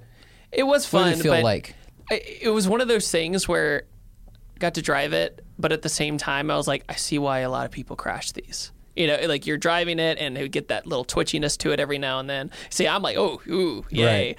But to like the lawyer or the surgeon or whoever just bought it, yeah, I think I Was it really stiffly, stiffly sprung? Okay, so that's not great. yeah, so but I I forgot how like minimal it was. You know, the top was an afterthought. You know, it was like this piece of cloth. Mm-hmm. I think the first one didn't have windows, right? It, didn't. have windows It- or I don't locks. think it did, It was like a concept car. Yeah, and because you know the whole philosophy, you probably know this, but the whole philosophy was it's the new Shelby Cobra. Mm-hmm. But yeah, the top was junk, and the the plastics inside are like as bad as the Intrepid. Oh yeah, just- dude, the '90s plastics. 90s Dodge is just rough. You know, I feel for like, do you remember they made like an Intrepid RT or a Stratus RT? And Yeah, I saw weird one cars. parked randomly behind like a, a construction yard the other day. I was driving. I was like, "Oh shit, Dodge Stealth! What the fuck?" Dodge Stealth. Yeah. I saw one of those that was immaculate the other day. cool. And I went up to him and I was like, dude, I'm so happy. You have the all wheel drive version, everything. He's like, yeah, I just fixed it. I'm like, yeah. Because isn't it a Mitsubishi 3000 GT underneath, so which is also that's super actually, complicated? you believe it or not, there's quite a few of those in Georgia. The 3000 GTs, they're pretty popular. Like I'm shocked Yeah. because it, when I lived in Virginia, there was like three of them and they were always sitting. Um, but yeah, the VR4s. It's it's funny whenever you drive a VR4, like the active aero doesn't work, and Of course. I mean, it was so, it was so ahead of its time. But then yes. like they just didn't. four wheel steering, right? Yeah, four and it worked. Four wheel steering worked. The uh, it's a lot like the I think it's the fourth gen Prelude had the four way Mm-hmm. Did. steering. The SH. It was it was that's such a party trick. Like I knew a kid named Matt Holder in Virginia, and he would pull into the night car and he'd be like, "Watch this," and just turn his wheel, and it would be like, "What?" Wow. Yeah, because especially if you don't know a lot about cars, you're like, "Is your car broken? Is your car dude? Why?" broken? Yeah. Well, that's how. Uh, back in 2010, I went to a night car meet, and this is like right when I'm like digging my teeth into car stuff. And I'm in Virginia Beach, and see this IS 300 that's just cambered out of his ass. You know, I'd be like all the way down. I'm like, what's wrong with it? You know, like I just didn't get the yeah. culture did, you, yet. did someone steal your springs when you were Yeah. uh, in the store? yeah, I just didn't really get it. And uh, the whole stance thing, I, I get it now, but even to this day, I'm kind of survi- survived. I'm still surprised it's still like as big as it is. Me too. Because The, cars look. It's like a purely aesthetics move. At least eh, the, the way, because I used to make fun of it, and then Yeah, sure. I kind of just started looking at, and then I'd look at those cartoons people do make, where like the you know the wheels are super cambered, the car's stretched. I'm like, those are cool, and I'd look at the car and be like, that's dumb, and I was going back and forth being a hypocrite, and finally it's like. Look, this is like it's like the lead sled cruisers of the 40s. You know, That's how I Those look at it. Those don't drive too. well, but they're Yeah. they're just like look at the work I can do to this car and turn it into art. James Hetfield's car, like those are gorgeous. but The they stamp- probably are like low, low. Oh, like, super low. But it's just about you know, for us, it was more about how do we make this car perform better? How can I go drive and do these things in it? So for my brain to see someone who doesn't want to do that, I didn't understand. But there's also people that was the probably like way. are the opposite. They're like, why do you want to drift and just burn your tires up? Like your car looks like shit. You know, you could do this and this and this, and it's more about the aesthetics. Speaking of like burnouts and stuff, does LA have a big takeover problem? we had a big problem in 2015. Okay. and uh, let's see. So 2015, 2014, it was it was a growing problem, like Sure. all around, you know, in California. In like 2013, 14, we were I was following all the Instagram accounts, you know, getting entertained by it, and then um, I was working for the Drive Network at this time, and uh, one, I was following the accounts, and we were talking about doing a story about these people. Sure. and so sideshows. Take yeah, sideshow stuff. So one night I'm sitting in the office and it's like midnight, and I just see people are people are starting to show up at one place. I was like, you know what? I've never gone to these. I'm just going to show up with the camera. See what happens. So I show up down in Crenshaw in whatever the cross street was, and it's like it's what you expect. There's a crowd of people stopping at an intersection. Cars are doing donuts in the middle, and I'm just I'm there. I'm kind of like nervous. I look like a Just cop. minding your own business. I'm, I'm driving my Crown Vic. Like I, I mind my own business carrying a camera, but I'm just like this is really interesting. And then a helicopter shows up, and everybody scatters. And I'm like, all right, well, I'm just going to follow the accounts and follow these people. And so we started moving from location to location. Where this night ended at 3 a.m. is I left. I was like, all right, it's 3 o'clock in the morning. They're still moving around the city. I'm just done. I go back to the office. I listen to a scanner and keep following the Instagram. This is the night where three different departments of law enforcement decided to put an end to this. So, sheriff, LAPD, and CHP were like out in force. That's why they were following the groups by helicopter. it. They were also following them on social media, like they had people paying attention. I mean, what, what do you think is going to happen if you're posting all this or live streaming? No kidding. it? You're Yeah, like- live streaming where you're going. Uh, so that's the night they shut down the 105 freeway because all these people went to a big parking lot and the cops full on shut down the 105 freeway and just wrote tickets and pulled things. And they got really aggressive in the following year about um, pulling cars. And uh, Yeah. and after that, it got a lot quieter. So I haven't. I know it still happens a little bit, Yeah. but it's not as publicized. Most people just kind of went back to like, let's just street drift and drag race. It's a big problem in Atlanta right now. Huge problem, especially during the pandemic, because they're just like, oh, we'll just do it. We have time. Like you'll look at, you know, when you go to Atlanta and you're on I-85, usually where you sit in traffic and the skyline's on your left. Mm-hmm. Yeah. they'll do it right there on I-85. Oh my god. Yeah, it's it's pretty ridiculous. And uh, but tons of kids come up and ask me, uh, Matt, we're talking about takeovers. Yeah. Yeah. It's, Sorry it's about that. I just east had now. a sales call that went much longer than it was supposed okay. to. I apologize. No, uh, but Atlanta, we were talking about LA, and he was telling me about how uh, LA had like a takeover problem at one point. I think portions parts of LA do. Yeah. And Remember but, they created that big crackdown that's like it's gotten a lot quieter. but Atlanta is bad right now with it. It happens a lot. I was part of a motorcycle takeover on the 405 freeway, and by part of, I mean I was s- caught there, and I couldn't go anywhere. You just sat there and went, all right, I, I guess sat this there is and went, "Oh, come on, get this fucking over with." I'm just trying to get home. I was, I was like up in the mountains shooting. I was exhausted. I'm just trying to Yeah. get home. It's like 11 a.m. on a Tuesday. I'm like, you guys really got to do this right now? It's such madness. It's funny because uh, I'll go to like the skate park or wherever, and kids would be like, "So David, what do you think of takeovers, bro?" And I'm like, I I don't like watching cars do donuts over and over again. That's just not my thing. And it's and it's like, and they go, "Why not?" And I'm like, "Well, because eventually someone's gonna." It's it sounds so old. It's like someone's gonna get hit. They get then- hit all the time. because they do. They get hit all the Yeah. time. Someone gets a Well, that's trunk to and the that's fucking why hip. people are there because they they someone's gonna get hit and they assume it's not them. Right. Yeah, It's- yeah. And so this kid the other day, he was at uh, like the local park, and I was just hanging out, and he had this giant dent in his Ford Focus's door. And I was like, huh, I wonder how that happened. But anyway, he comes up and he goes, hey, nice to meet you. I watch your stuff. I was like, oh, that's so nice, man. He goes, what do you think of Takeover? So I'm like, here we go. And then I was like, so what happened to your door? He goes, I got hit at the Takeover. And I'm like, full circle. yeah, but he's probably 20. Yeah, 17, I, you all know? the, yeah, all the people. They're who- flexible. Yeah. all of the people who ask me about it are like sub 25 Yeah. right Yeah. and they're just going through Dude, it's their like the people who are like, bro, do more road rallies. I'm like, go fuck yourself. Those were real tickets. Those were Yeah. tens of thousands of dollars. I'm glad you were entertained, but suck a dick. Those are real tickets. yeah like if you want to go watch it go watch it again Yeah, you can watch the same video again. It's still there. well you know i remember watching you guys on those and going wow that seems cool the older i got i'm like nah, i'm good Yeah, no, it seemed cool at the time too. Not, not really Yeah. cool. Zach, we have the people have a lot to say today. I feel like they We did. had a lot you of pulled up a questions. you pulled up a fucking thing before. It seemed like you were, woof. Oh, there's, is that just that page, or is there? You, Oh, no. It seems scrollable. Oh It's boy. like this. All right, we'll we'll go through these that are the ones worth doing. Uh, and if I don't read your question, it's because it wasn't good. Uh, sorry, that's mean. oh No, that's that's mean. But sometimes people need to be. The world the world's a cruel place, David. yeah Miguel says, uh, David, if it wasn't blue, what color would you have named your channel? i honestly don't know but speaking of the, that dude in green i was working with garrett mitchell aka cleetus mcfarland in florida um, we were doing a beater car road trip with ferretti Mm. and overnight he vandalized my beater car and spray painted that dude in green on the side of it. So it's just So yeah, it's been done. yeah, it's been done. It's been done, and uh, I think there's uh, irony uh, opportunity for memeing. Uh, Miguel, go. ahead. Uh, Chappie, congrats on a million subs. Thank you, sir.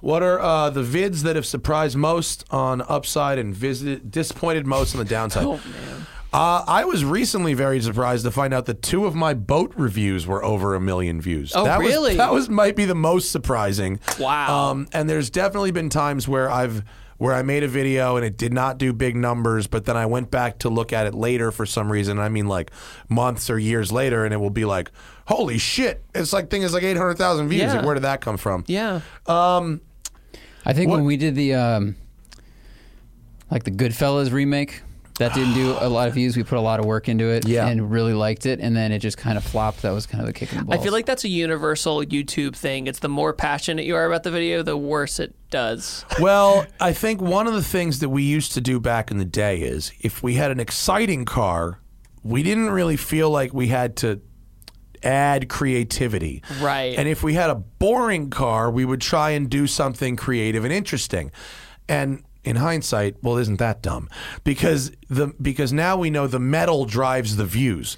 And Yeah. so if you're going to do something creative, do it with the fucking car that's going to attract more Right. eyeballs to your channel. Don't do Yeah. it with a boring car and don't do it in a way where you use copyrighted music and it gets taken down off YouTube no matter what. Oh man. So I would say that the most disappointing thing, yeah, was was anything we really tried on, which is Well, we did a lot of stuff that we tried hard on in the early days because we were basically making TV for the Yeah. internet. But that was Yeah. one where like we we put it was kind of weird. We put a lot of work into it. We scripted shit. I think we shot it for more than a day. It was a two or And- three days. Yeah, and And- then it just kind of like flopped and then got pulled and then it went back up, but it's still. I'd yeah. like to put that back out on Instagram or somewhere where we could get it.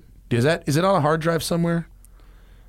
I think it probably is on a hard maybe drive one of those somewhere. ones we have to connect FireWire to. Firewire cable? I think literally threw away when we moved out of the really? old office. I don't Mini know. DV camera. I don't it might, know it if might be that's on the a- channel somewhere. I'll look for it. But uh, that if we can put that on Instagram, that because we did a shot, it's literally shot for shot. Yeah. of about of the the Goodfellas helicopter Okay. sequence. And it was awesome. Very. It was actually very fun to make. I enjoyed doing that. Uh, Daniel Cardenas Katz for twenty thousand dollars track car.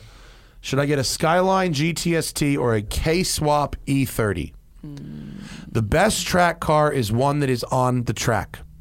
So if there's a K swapped E30 track car that you're thinking about buying, we could talk about that.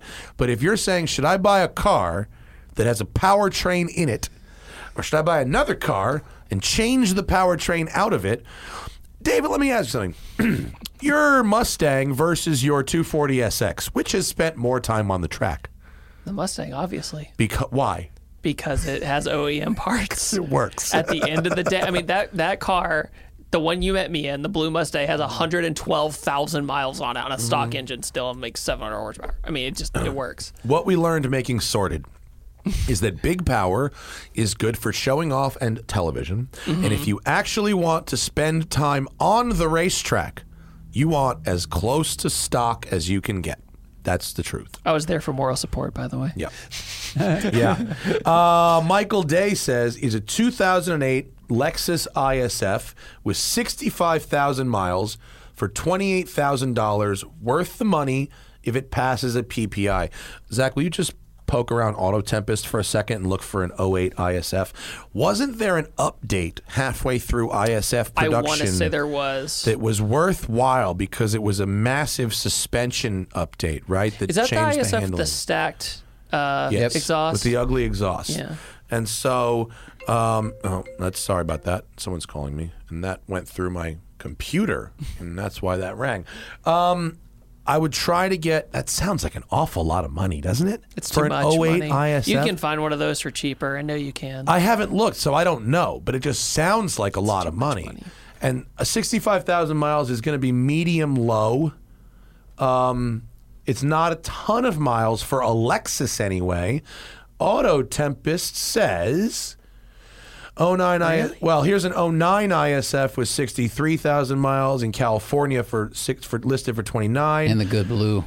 2012 ISF with 49,000 miles for 35. I can't believe they've held their value that Go, much. go down. Is there is there a 12? Um, 12. What are 11s and 12s? Any more 11s and 12s? Here's a 12, 106,000 miles. Uh, I mean, look, that based on a quick Auto Tempest search, what you're looking at sounds like market price. Yeah, my bad for saying you can find one cheaper. No, 'cause I mean- most other Lexuses don't hold their value like that. Maybe you could find one cheaper if you looked, but that does seem like market price. So, okay, that's fine. 2008, yeah. High The 20s. bottom is high is mid twenties. Yeah. Okay. Okay. Yeah. Okay. Market market price, and I would say, yeah, sure. I, I- I mean, these were decent cars. The powertrain is strong. Yeah, it's the five Um, liter, right? It's the five liter V8, which is fabulous. Uh, they were well made. Um, I didn't, far didn't Freddie buy one that had 200,000 miles and he pulled it apart and it's like, shit's still clean and works? Yeah, it's Was it like him? perfect. Did he? Uh, maybe him or Maybe somebody it else. wasn't Freddie, but it was somebody pulled one out. That was. I mean, it's it's like it's built to the standard you'd expect Lexus to be built for, Yeah. even though it's a, a, uh, performance, performance car, car, and it's yeah. competition in that space. Mercedes and BMW, like, which one do you want to own for a long time? you certainly they do cost less to maintain Right. than. I mean, think about an 08 like RS4 or an 08 M3. No. Both would be nice to have, but both Yeah. are going to cost you way more money in the long run than The ISF is not as good dynamically, but it's a very No. good GT car. Yeah, it needs it's softer suspension. And, and as for a car that has a, a torque converter, the ISF was the first production car to have a fully locking torque converter. So the paddle shifters, once you're out of first gear and it's locked, it actually responds not as well as a dual clutch, hmm. but better than most automatics. okay. Scott says, Hi from London. What are your opinions on the deadlines for internal combustion engine? Uh, do you have an opinion? Is it Europe that's doing the whole deadline thing?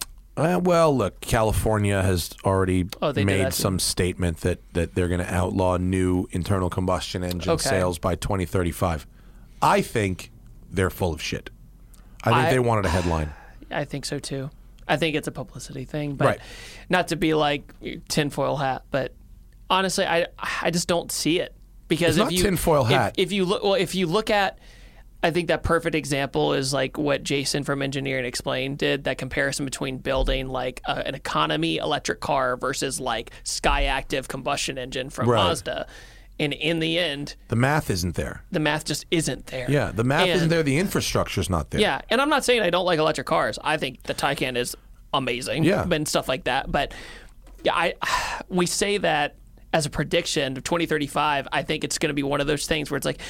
uh, let's make it like 2038 now, and then 2040 now, and then Right. 2040. It's just going to keep going They keep kicking. They'll either kick the can down the field or they'll walk it back. I think so too. Because you get your headline 1A. That's Oh, where your they're so headline goes. The They're walk so back goes on changing the way. B17. you know what I mean? Like Yeah. the retraction never gets the the. No. Uh, It's a good question though. it is. Oh, nope, another customer's here. Clinton, thank you for taking care of business right now.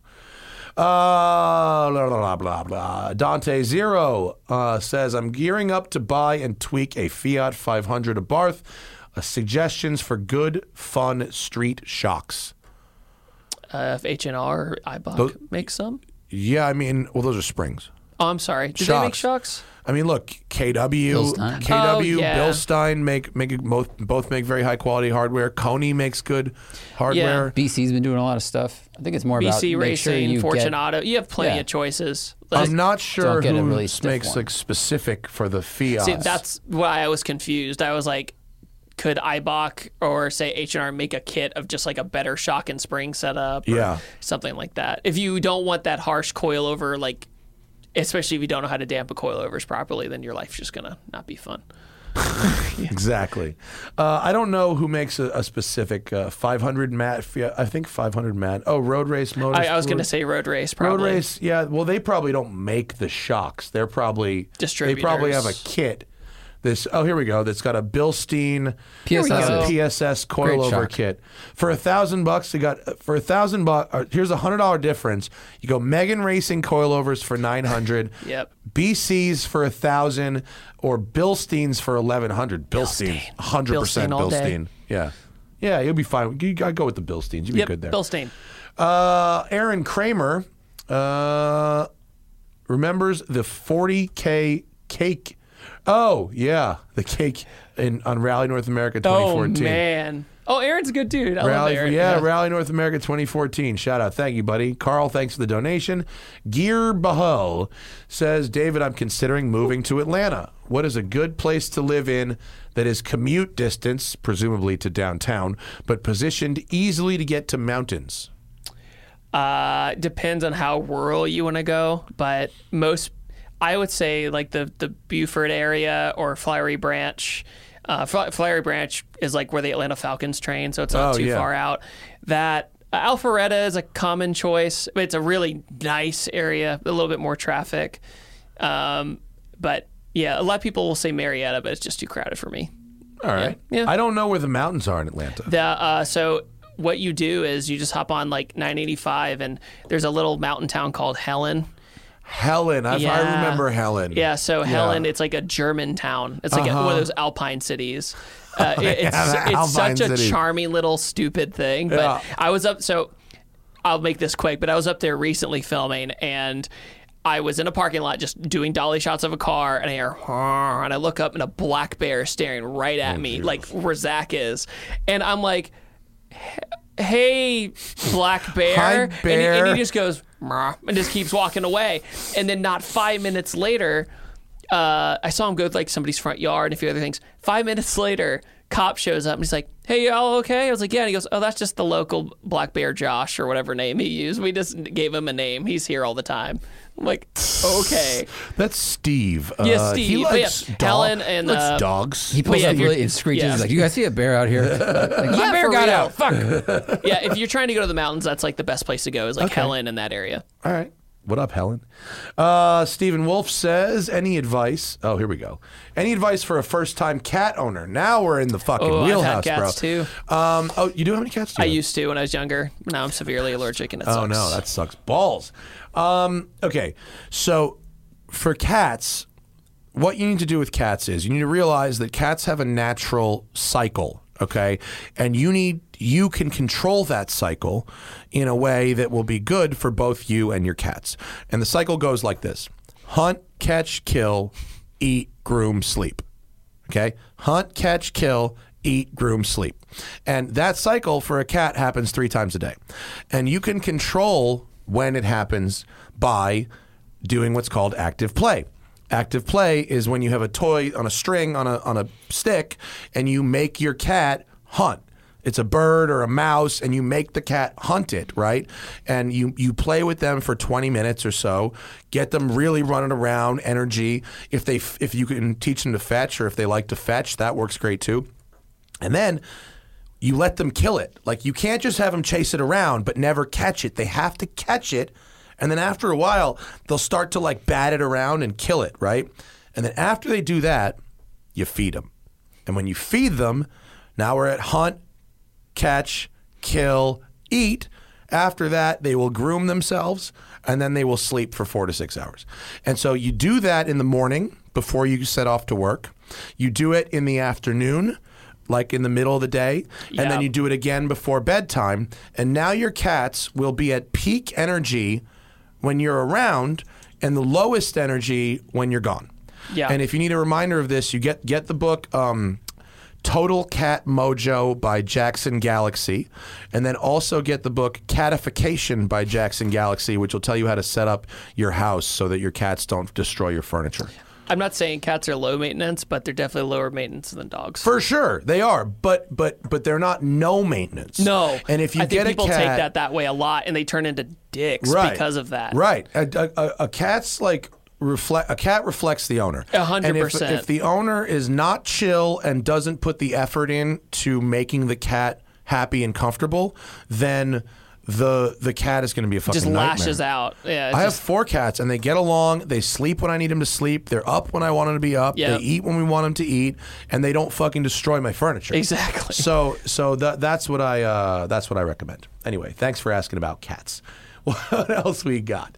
Um, uh, blah blah blah blah blah. And also, by the way, Stephen, thank you for rescuing a bonded pair. Bonded pairs are great. That's like a brother and a sister usually, Yeah. and or or two siblings. And um, a bonded pair is awesome. If you have the chance, if you're thinking about adopting anybody, if you're thinking about adopting one, and the shelter has a bonded pair.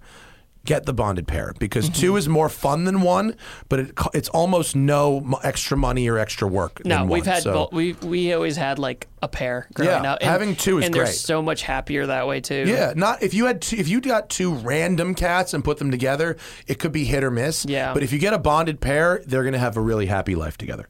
Yeah. Chris Mathis says, "Can you comment on what Road and Track is doing with their membership subscription plan?" I don't know. I know. I, I mean, I kind of know. I know they're going from six, uh, twelve print issues to six, increasing the quality of the six. I unfortunately, I think the business model for paper magazines is upmarket. Right, Yeah. Triple Zero, Road Rat are doing it really well, and the the the flimsy regular magazines we're used to are not doing that well. But people are willing to pay uh, a little bit more money for a higher quality product, and so that is what I believe Road and Track is going for. I have a story in the new, um, the newest. I don't know what issue it is coming up about the 765 LT. Uh, Moto Zan one car from all of motorsports that you can only that you can drive on the street. You are the only person allowed to drive this vehicle on the street. Pick a race car from any motorsport, you can drive it on the street. What do you? What are you going for? It might go back to what we talked about earlier, like either like Audi Quattro Mm-hmm. or something with a lot of character Uh-huh. and personality, rather than just some gutted car. You know. A rally car would be a good place to start. Yeah, because fun, it fun uh, zero to sixties, Right. And like light to light stuff. It'd probably be the most comfortably riding too. Probably, So yeah. a 'Cause rally the car set shot- up for yeah. snow. Yeah. Because I, I was thinking about Oh, uh, Lamar Ford GT. I was like, nah, no, no, no, no. Like over time, that would get No. Too a modern race car is not no, what you want. No, like a, could you imagine driving like a prototype on the street? That'd be You know what you could do though uh, back in the day because you could like buy a Daytona Ferrari and then drive it. Yep. That counts. Well, so that's, just I was going to do it say, I was going to take it back to like the late 60s Mm-hmm. where it would be, you know, a, a Ferrari 250 GTO where the race car, you know, well, that wouldn't be late 60s, that would be middle 60s, but, but, uh, um, where the race car is is actually still kind of streetable. Yeah. Yeah, where you're really just getting a much better version of the street car and not some crazy thing that's like undrivable on the Yeah. street. I think I would Daytona coupe it. Ooh, Daytona Coupe. Yeah, Shelby Daytona coupe. I saw uh, Richard Petty's original one, the Sick. blue one, at Ray Evernham's garage. It was pretty cool. Sick. So they're looking. Last question. Then we're gonna get the fuck out of here. Uh, I got. I, I literally have customers waiting over there. I should probably go talk to. Um, look what's happening in my. Dri- look what's happening in the driveway right now. There's like. Oh. There's like multiple things going on right now. You're like, I'm trying to have a nice conversation. Yeah, and Clinton's on overtime now. Like, oh, damn it. Uh, the good. I should do. I should do both ends of that math. We make more money doing this podcast and Right. having to pay him overtime to watch the front door. We should not end the podcast early just so I don't have to pay him overtime. That's penny smart and dollar foolish. Um, That's a good saying. Last question, Dustin Height. Did I miss the value window for buying a, an ST205 Toyota Celica GT4? He said uh, prices are now nineteen thousand bucks. You know, maybe. Yeah. No, the, actually, the answer probably is no. I think Yeah, that I think, think that so. that is not the peak for that car. I, Oh, think, it's I don't think up. that's top of the market. it's market. gonna go up. I mean, because I remember seeing the GT4 the first time, and somebody's like, "Yeah, I got this for like 13 grand or Right. whatever." Yeah. And I was like, "In what year is it?" You know, it, it just. But did it's you say such a cool dot car. dot dot in Canada? I got it for thirteen grand in Canada. In Canada. right? So that Yeah. the U.S. It's unfortunate, but U.S. market and Canadian market are not the same They're not. thing. Um, I if 19k is the going market rate for a nice one, I think that is not top of the market, and you could probably buy in at that price and not hate where you ended up. I think so too. And it's not like you're dumping like 30 or 40 grand into a car you don't know how it's gonna be. Right.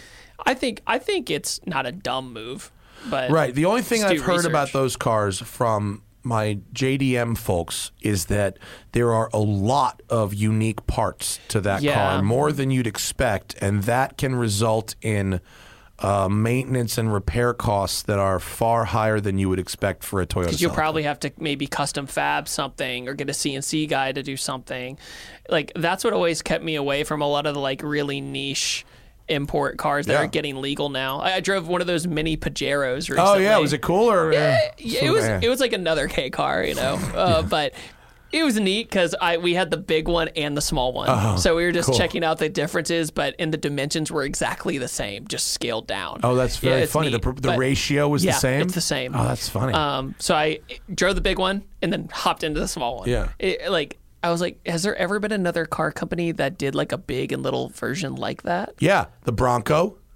No, I mean like Bron- down to that scale. Oh, to that scale. I no, mean, I it don't is. think so. the Bugatti Pajero just Mini released is- that mini Bugatti go kart thing. Oh, really? Yeah, it looks like a Type 35. but There it's- Yeah. Yeah. Oh wow, that's Yeah. awesome to see them side by Yeah, side. it's- that's hilarious. It's pretty ridiculous. Yeah, that rules.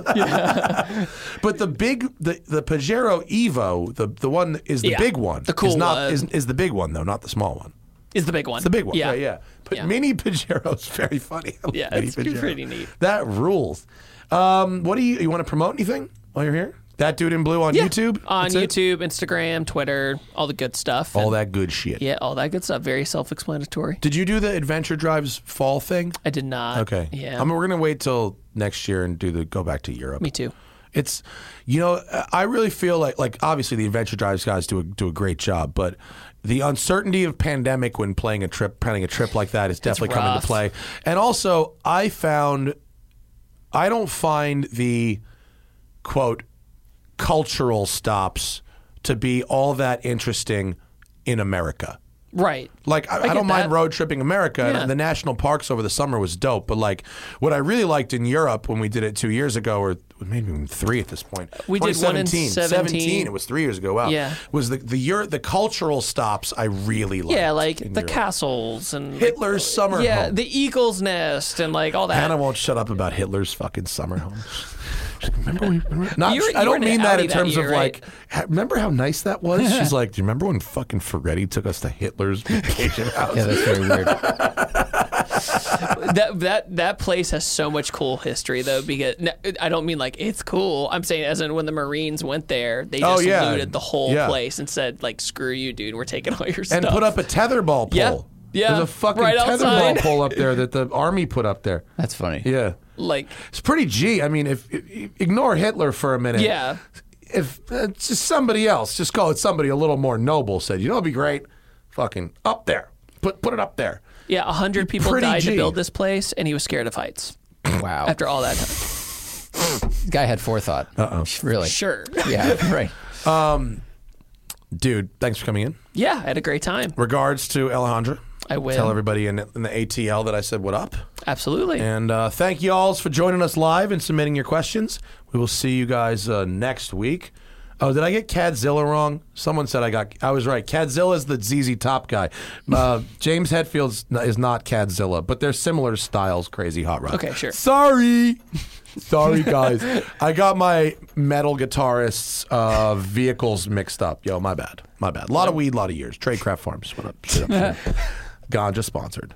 Um, that dude in blue everywhere. That's our show, folks. Have a great weekend. See you later. Goodbye.